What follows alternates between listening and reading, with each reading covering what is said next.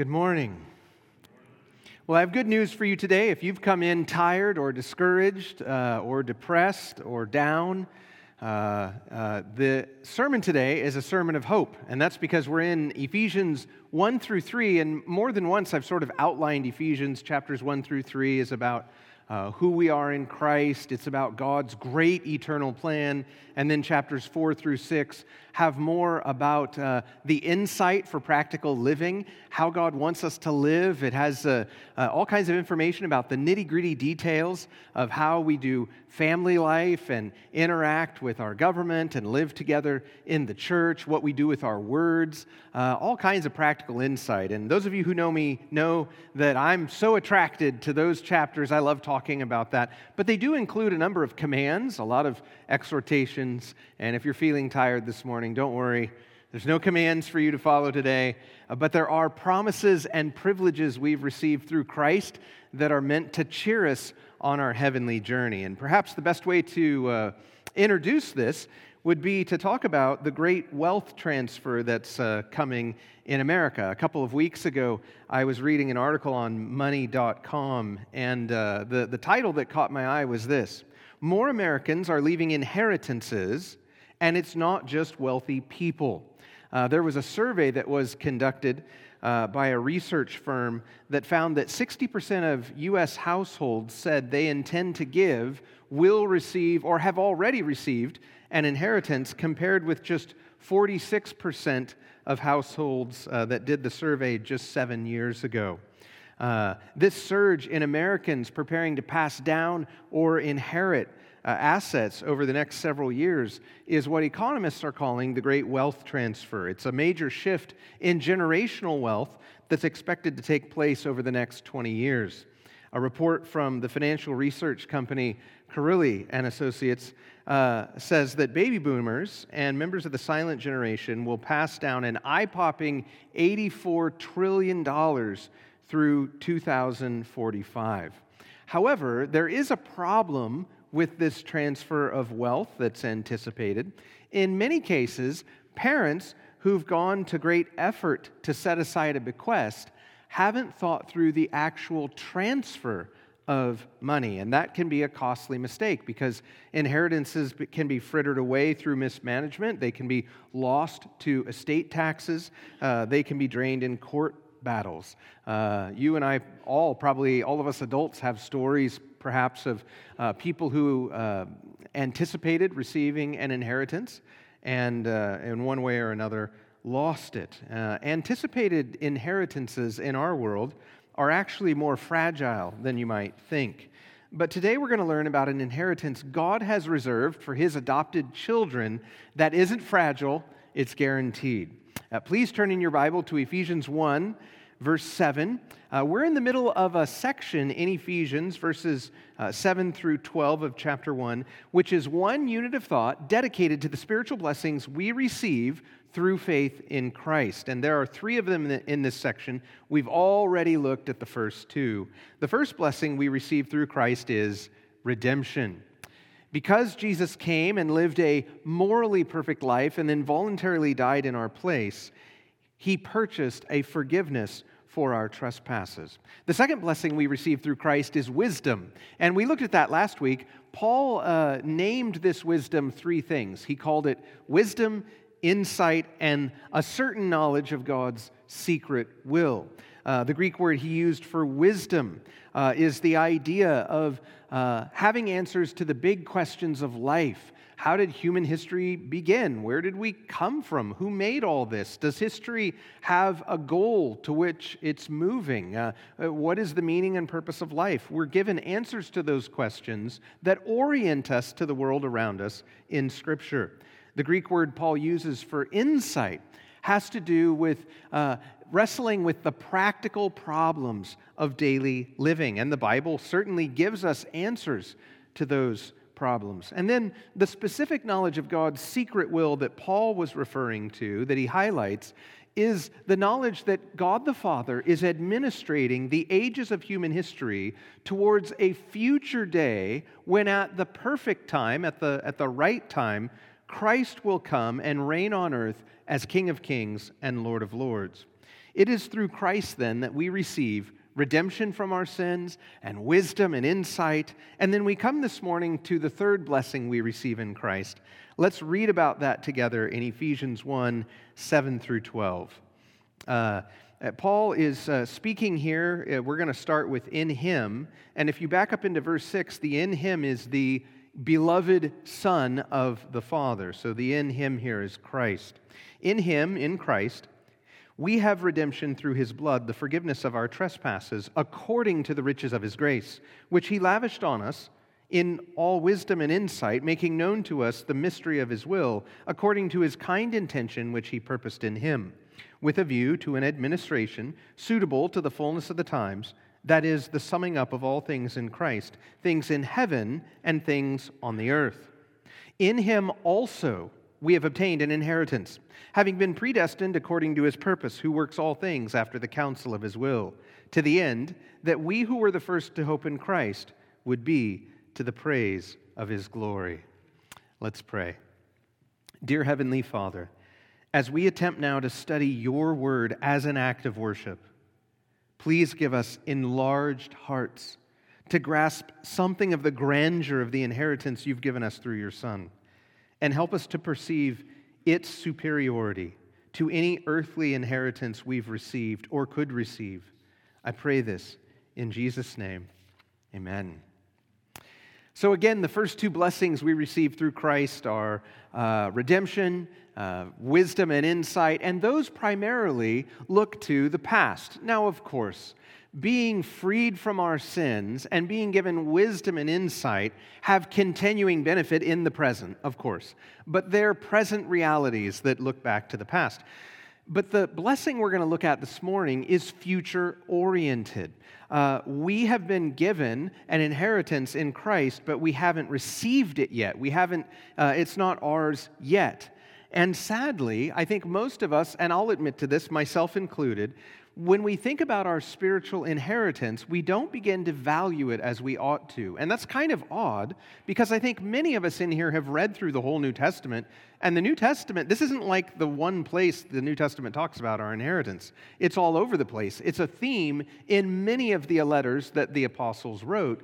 And yet, it's not something we typically think about or value as we should. At least I, I confess I don't always. But here in verses 10 through 12, Paul is going to give us a quick lesson on the riches of the inheritance that awaits us through Christ. And as he does so, he identifies five important details about this inheritance that I want to show you this morning. The first detail, it's very brief, but it's a very important one that we should make sure we note, and that is this. Uh, in the present age, inheritances are received by being connected to someone, either by birth or adoption.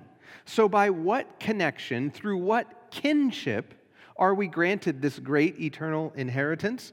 Into verse 10 In him, that is Christ, also, we have obtained an inheritance. Now, the in him there, as I've already said, it's not pointing back to God the Father, it's pointing back to God the Son. So it is through the Son that we have obtained redemption, wisdom, and an eternal inheritance. He is our relative, if you will. He is the connection to this inheritance. But what is the source of this great eternal inheritance we receive? Where does it come from?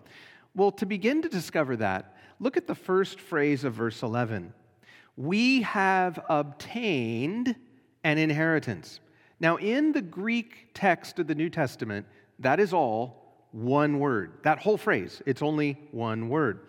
And that's because Greek is an inflected language, much like Spanish or French. And if you've ever studied uh, an inflected language, you know that the form a verb takes tells you many things. It tells you whether uh, they're communicating, the author is communicating about uh, in the first, second, or third person. It tells you what kind of action takes place or when, past, present, and future, that action was taking place. And it also tells you whether the action was active or passive.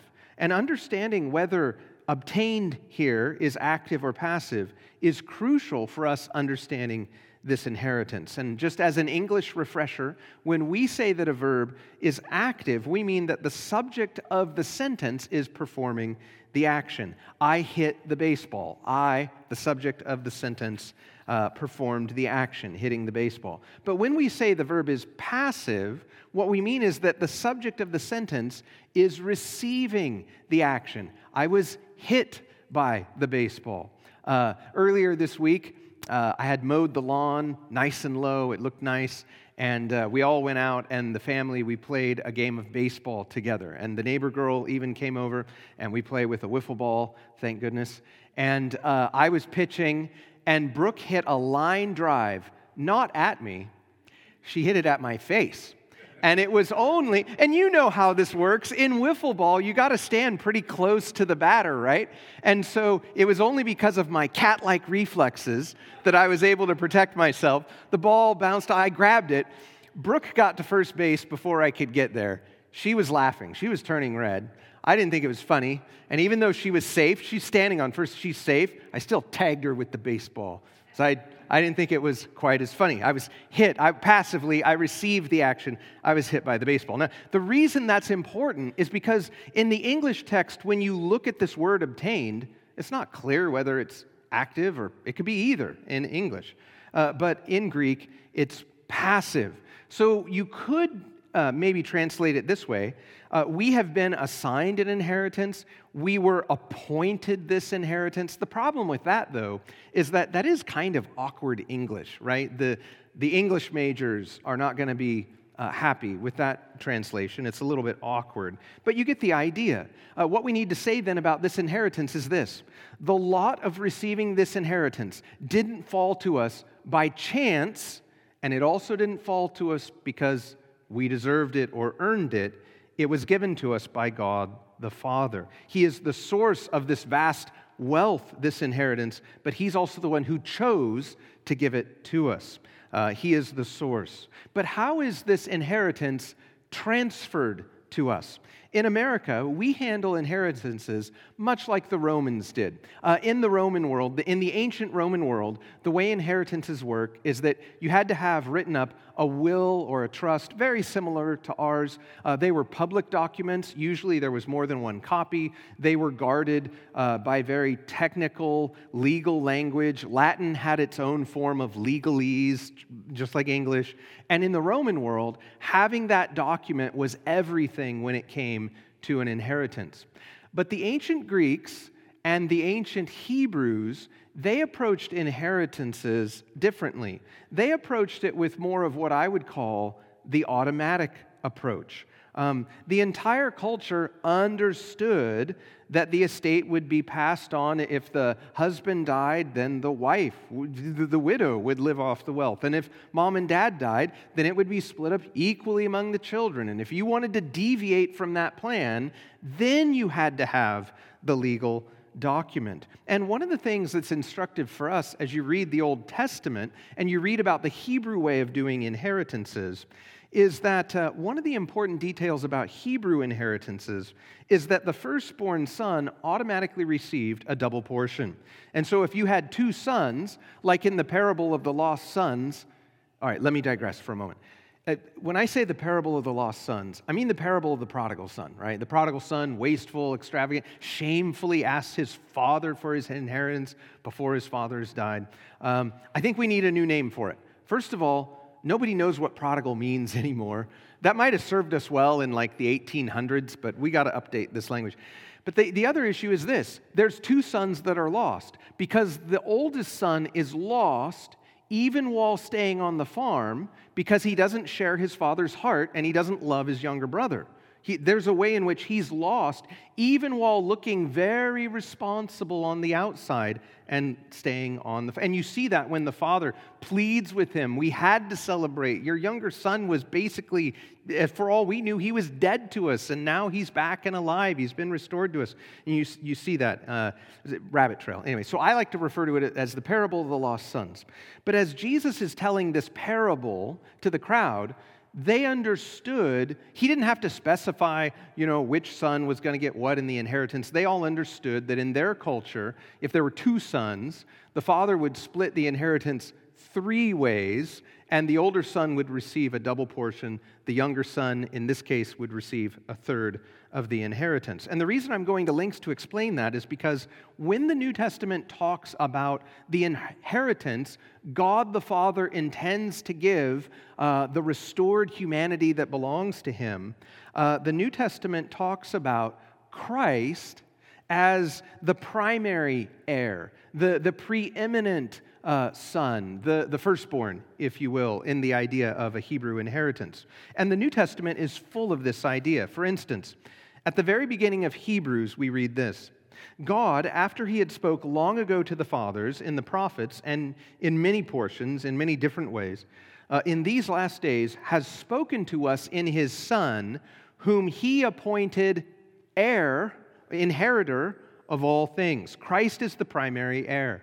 Uh, during his earthly ministry, Jesus told a parable about a landowner who, at great expense to himself, built a vineyard, but then he went away to a foreign country and he leased the vineyard to vine dressers. When harvest came, he sent servants to receive some of the harvest. Uh, and in that story, and the, and the vine dressers wickedly beat some of his servants, killed the others, and finally the father sent his son, thinking that they'd at least respect his son. And in that parable, God the Father is the landowner, the vineyard is the kingdom of God, and the son is the Lord Jesus Christ. And everybody understood when the parable was told, actually, the Pharisees who were offended uh, really understood, uh, that due to the law of inheritances, the son was the proper heir of the vineyard. There was this unbreakable connection in the Hebrew mind between sonship and an inheritance.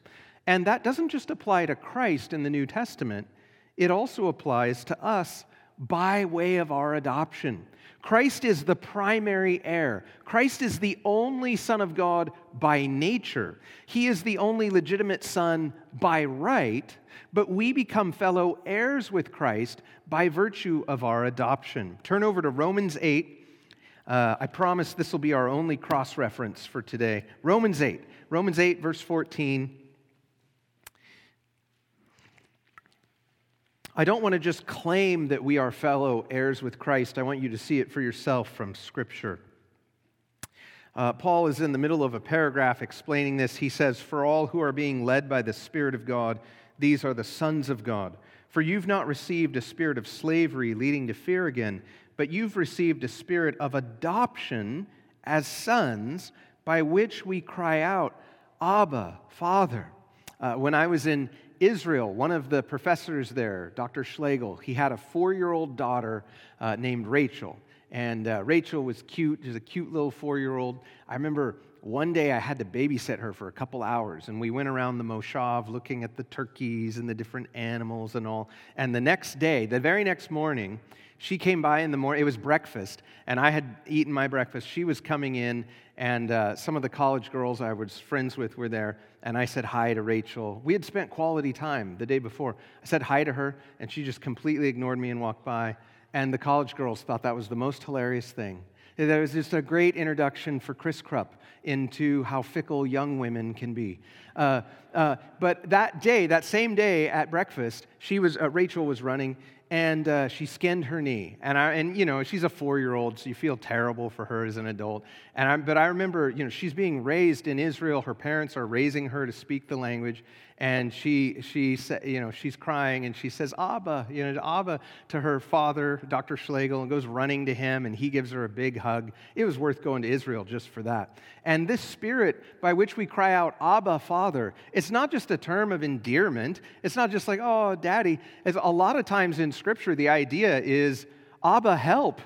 Help, Abba, because we have such a, needy love. Uh, and, and it's a term of endearment that the Spirit helps us understand that we truly belong to the Father. And then look at verse uh, 16. The Spirit Himself testifies with our spirit that we are children of God. And if children, heirs also, heirs of God, and note this language, fellow heirs with Christ.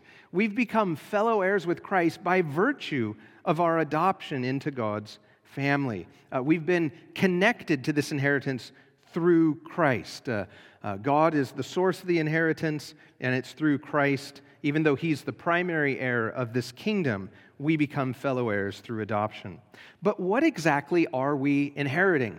I keep talking about this great inheritance, but what precisely do we inherit? Well, Paul doesn't explain it here in Ephesians 1. He's just given a brief summary uh, you have to cross reference to other portions of the New Testament to see what this inheritance is. And if you go through that exercise, you'll find that there are three things that we inherit. The first is salvation. We inherit rescue from God's just anger at our sins, and therefore, because we receive pardon, we also receive the benefit of eternal life. In Ephesians 3, Paul is going to explain it this way. He says that this new covenant that Christ has inaugurated in his blood, that by that, Gentiles are now fellow heirs and fellow members of the body and fellow partakers of the promises of in Christ, in Christ Jesus through, this is important, the gospel.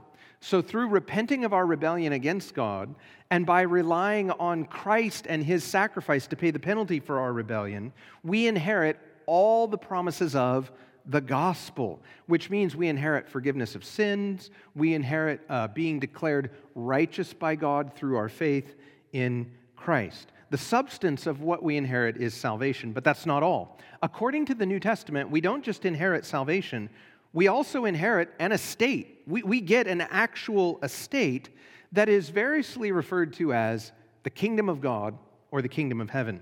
In Matthew 25, Jesus speaks of a future day when he's going to come, come and return in his glory. This is about his second coming. Um, and he's going to sit on a glorious throne. All the nations will be gathered to him. He'll separate the sheep from the goats. And in that day, he says ahead of time, I'm going to say, Come, you who are blessed of my Father, inherit the kingdom prepared from you, for you from before the foundation of the world. Now, in context, that particular kingdom Christ is talking about at that time is his reign as king over the world, in which he'll set up a thousand year reign, and he will reverse many of the effects of the curse of sin. But there are other passages that go even beyond that thousand year kingdom to talk about an even greater kingdom. And one passage that does so is Revelation chapter 21.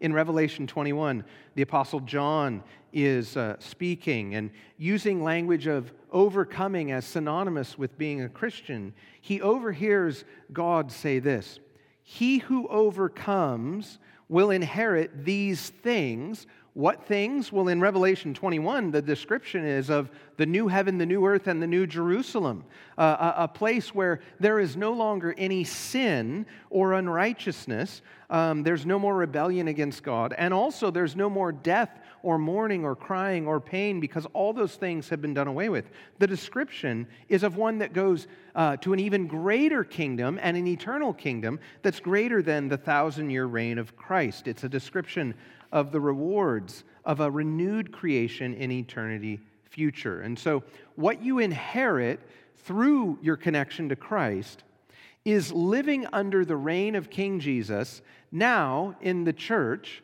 and that's a meager inheritance to start with. But then you go to reign with him in heaven, in the millennial kingdom, and then in the new heavens and new earth. That's the estate you inherit. But I'll confess that I just abused Revelation 21 because I focused in on the new heavens, new earth, and new Jerusalem there. But let me do it justice by quoting all of Revelation 21, verse 7, because I think Revelation 21, verse 7 does as good a job of any verse as of summing up that whole chapter. Uh, God is speaking, and he says, He who overcomes will inherit these things, and I will be his God, and he will be my son. The most important part of our inheritance is that we inherit God Himself. We inherit restored relationship with Him, where we no longer have to fear His judgment, and one day we will dwell with Him face to face. Earlier in Revelation 21, uh, John says this I heard a loud voice from the throne saying, Behold, the tabernacle of God is among men, and he will dwell among them, and they shall be his people, and God himself will be among them, and he will wipe away every tear from their eyes. And there will no longer be any death, there will no longer be any mourning or crying or pain. The first things have passed away. And he who sits on the throne said, Behold, I am making all things new. So if you're in Christ this morning, Ephesians 1, coupled with Revelation 21, would teach this You've been chosen by God to inherit God. He is your inheritance. You get to live with Him face to face in His visible presence, but in such a way that His holiness won't consume you because you have been perfected and made holy. And so the substance of our inheritance is salvation, living in the kingdom of God, and relationship with God Himself. We've been promised an amazing inheritance. But we live in an uncertain world. As I was saying before, I, think we all have stories of, uh, uh, of another adult we know who expected uh, to receive an inheritance, and for some reason or other, it, it didn't happen. Uh, they, they lost it, uh, never to enjoy any of it. In this life, it's not uncommon for inheritances to be lost. Maybe a parent controlling the, sta- the estate writes a son or daughter out of the will because of a falling out they've had. Or maybe a, a father has planned to give an inheritance, uh, but his own financial plans are thwarted. Maybe he made some bad financial decisions at the end, or, or maybe he made wise financial decisions, but powers that were greater than his ability to contend with uh, destroyed the wealth he had stored up. Or maybe a son or daughter did something legitimate. Uh, to lose their inheritance. You think of how Esau forfeited his inheritance by selling his birthright for some food. Those are just a few ways that inheritances can be lost. And I think by way of his very language, Paul, in the remainder of this passage, actually addresses how our inheritance is uh, certain and how we won't lose it through any of these circumstances uh, or these uh, phenomena that I just talked about. Uh, first of all, God won't change his mind about our inheritance. Look again at verse 11. Also, we have been appointed an inheritance, having been predestined according to his purpose, who works all things after the counsel of his will. Predestined. We know in context that this isn't just a purpose that God had for us after we came to Christ, this is his eternal purpose for us. We know that he works all things after the counsel of his will, and that no one can thwart his will. I think Paul couldn't have used stronger language to say that God has decided this. Uh, verse 11 is connected all the way back to verse 4, where we learned previously that God chose sons and daughters that he would adopt in eternity past. This is an eternal plan that is according to his own purpose, and he doesn't change his mind.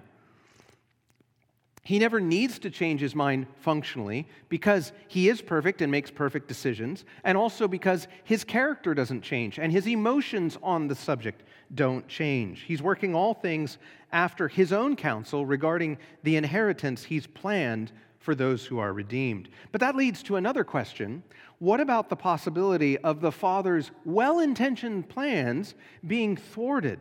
Well, Paul addresses that problem at the end of verse 11. We've been appointed this inheritance, having been predestined according to his purpose, who works all things after the counsel of his will. Now, the Greek word that we translate as works here, I love it. It's an interesting word. It actually descends into English for us as the word energy. It's one of the easiest Greek vocabulary words for you to learn. Energeo. It just it looks like energy, but without the y on the end. And what it communicates in Greek is the power and the raw power and the resources to accomplish what you've set out to accomplish. Uh, Paul is going to use this word later on in chapter 1 to speak of the power by which the Father raised the Son from the dead. So, in context, we could say it this way the same energy God used to raise Jesus from the dead, He is using to give you an inheritance in the future. Um, this is one of the promises. Uh, uh, this, this one who promised you this inheritance, he's unstoppable. He doesn't run out of energy to accomplish this work. No one can thwart what he's planned to do. And I find this very encouraging because just think about this God never gets tired. Can you even imagine what that's like? I can't imagine it. It's, he never sleeps, he never eats, he doesn't have to take a vacation to unwind. Uh, he has inexhaustible power to deliver on his promises to you. But what about the third way that I mentioned earlier that people can lose inheritances, right? Esau sold his own birthright. What if you or I were to do something foolish uh, uh, to give up our inheritance? I mean, that's honestly probably the biggest question we have coming to this text. Well, I think spiritually speaking, asking that question is actually an excellent question. I think it betrays an intellectual honesty about humanity. I think it uh, betrays personal humility. But if you're paying attention to what Paul has said earlier in this passage, it's actually a bad question because it's missing the point of what he said previously in this same sentence. You didn't do anything to earn being adopted or to gain this inheritance. You received it from God, who chose to give it to you before you were ever born or had done anything good or bad. You did nothing to gain it, you can't do anything to lose it. And I think that's actually part of the idea behind the word, uh, the, Paul's usage of the word predestined here in verse 11. Your destiny to receive this great inheritance was determined pre or beforehand by God. The decision was made according to his own counsel, his own design, uh, and it wasn't arbitrary in its purpose. It was the product of well considered, all wise counsel. That's actually what the Greek word for counsel here means. It's, it emphasizes deliberate, thoughtful, well thought out counsel. And it grew out of God's will and desire because of his love to bless you. So then let me summarize what scriptures say about the certainty of the inheritance we receive. In eternity past, God made the the decision to adopt us and to give us an inheritance utterly without any outside influences influencing him or manipulating him. And actually, actually, we know that to be true functionally because nothing had been created yet.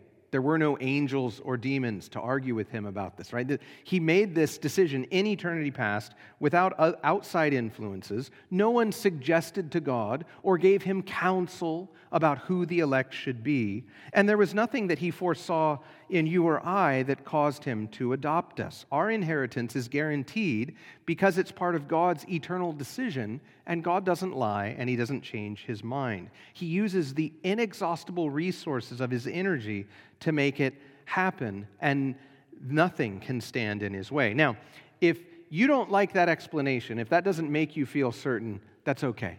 Because you know what? The New Testament, it goes on to give us a whole bunch of other arguments for why it's certain and how functionally it will be delivered to us and it won't be lost. And you know what? We're going to get into some of those next week when we look at what, how the Holy Spirit blesses us in salvation. So if, if you feel uncomfortable with the word predestined, if you don't like my explanation, it's okay. We got other arguments coming for why your inheritance is certain our heavenly inheritance is guaranteed. And the fifth and final thing we need to say about it is that it does have a goal. What was the Father's goal and intention and motive in giving this inheritance to undeserving, unthankful human beings that He's reconciled to Himself? What's going on in His heart that He would do this? Well, we know from other scriptures God does this because He's love. It's the Father's good pleasure to give us an inheritance because He loves us. What did Jesus say? Fear not, little flock, for the Father has chosen gladly to give you the kingdom. We know that the Father takes pleasure in giving this to his children because of his love. That goal is obvious from the rest of Scripture. But this text gives another goal explicitly that God has. He's working this inheritance out for us into verse 12 to the end that we who have already hoped in Christ would be to the praise of his glory. God gives us this inheritance then to show off the glory of how gracious he is to sinners. Uh, it's, this is God showing off. This is God being rich and liking to show everybody else how rich he is. He likes to show off his wealth to his children. He likes to show off how wise he is in crafting a plan that lets sinners into heaven while still maintaining his justice and fitting those sinners for heaven so that when he brings them into heaven, they don't ruin the place with their rebellion, right? God likes to show off how inexhaustible his energy is to deliver on what he's promised his children. It's God showing off. And so maybe we could say it this way uh, not only have we been given a great inheritance, that's sort of an underwhelming sermon title, that's my fault. Uh, we've been promised the greatest inheritance anyone could ever receive. And uh, maybe, if you're like me, uh, you've never understood how important this inheritance is. Well, Paul teaches us that understanding it is very, very important for the Christian life because later on in this chapter, verse 18, he's basically going to share with the Ephesians I'm praying for you that the eyes of your heart would be enlightened so that you will know what is the hope of your calling and what are the riches of the glory of his inheritance in the saints. Paul's prayer for the Christians is that we would have hope and joy in light of this inheritance that God has planned to give us. And this is really critical for us, I think, in America for this reason. Uh, here in America, Christianity is not competing primarily with Islam or uh, Judaism or the Eastern religions, uh, Hinduism, uh, New Age, pantheism. That, that's not primarily who we're competing against. Who are we primarily competing against in America? Secular humanism, Marxism, and postmodernism, which are all by definition atheistic. And not only are they atheistic, they're materialistic in the sense that they believe that all, all that exists is the material cosmos that you can observe. There is no spiritual realm. There are no angels, there's no demons, uh, there's no heaven, there's no hell, there's no resurrection of the dead, some to eternal glory, some to eternal punishment. There is no eternity future. And whatever is popular in the culture, uh, wherever you go in church history, tends to have an influence on the church. And how do those philosophies influence us in the church? Well, one of the ways they influence us is by what they do with time.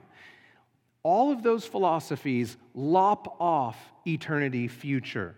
And if there is no eternity, then what's the name of the game? The name of the game is to get as much pleasure and power and glory for yourself as you can in the here and now.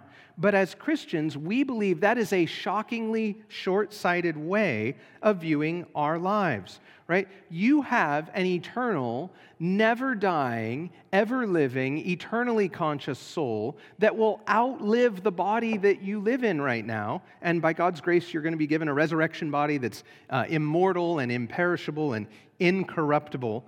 Uh, but it's important to understand uh, that we need to have an eternal perspective. Um, and that means not focusing all of our limited energy and resources only on building up treasures on earth. Treasures on earth, which are only, in the long run, going to slip through our fingers. Uh, this is important for us to understand also, not only to encourage us to have an eternal perspective and to have hope and to invest in the right things, it's also an important apologetic tool for us because you guys know this with evangelism. One of the things that's hard for people to argue with, or two of them, is love and joy. When people know that you love them, that's hard to argue with. But also, when a Christian has genuine joy, even in the middle of difficult circumstances, that's hard to argue with as well. Let me illustrate it. Imagine for a moment that you received, uh, ooh, this is going to be a this is going to be a fun fiction. Imagine that this week you receive a letter from a prestigious New York law firm. And in this letter, they inform you that uh, they have discovered through extensive genealogical research that you are the last living, long lost relative of one of the wealthiest people in the nation. And this wealthy person just died, and it's going to take six months for the estate uh, to be settled. But when it finally does, is settled, you're going to receive that person's personal wealth and their business empire. Now, my question for you is what effect would that have on your life for the next six months? Would it be relevant to you at all? I think you would be a fool if it didn't affect your finances and if it didn't touch your emotions, right? Imagine you were living under some financial stress. What would it do? Well, it wouldn't fix your current cash flow problems this month, but it would sure take the edge off because you knew that the end was in sight. You could see the light at the end of the tunnel for your financial problems, and not just for your current financial problems, permanently for life, your financial problems were going to go away. Well, I think our eternal inheritance does something similar. It takes the edge off. It teaches us not to put all, all our hope for happiness in this life, which, to be honest, was always going to be an exercise in frustration. You know this. If you try to put all your hope for happiness in this world, it's always going to be an exercise in frustration because we live in a fallen world. And so, what our inheritance does is it helps us bear up under difficulty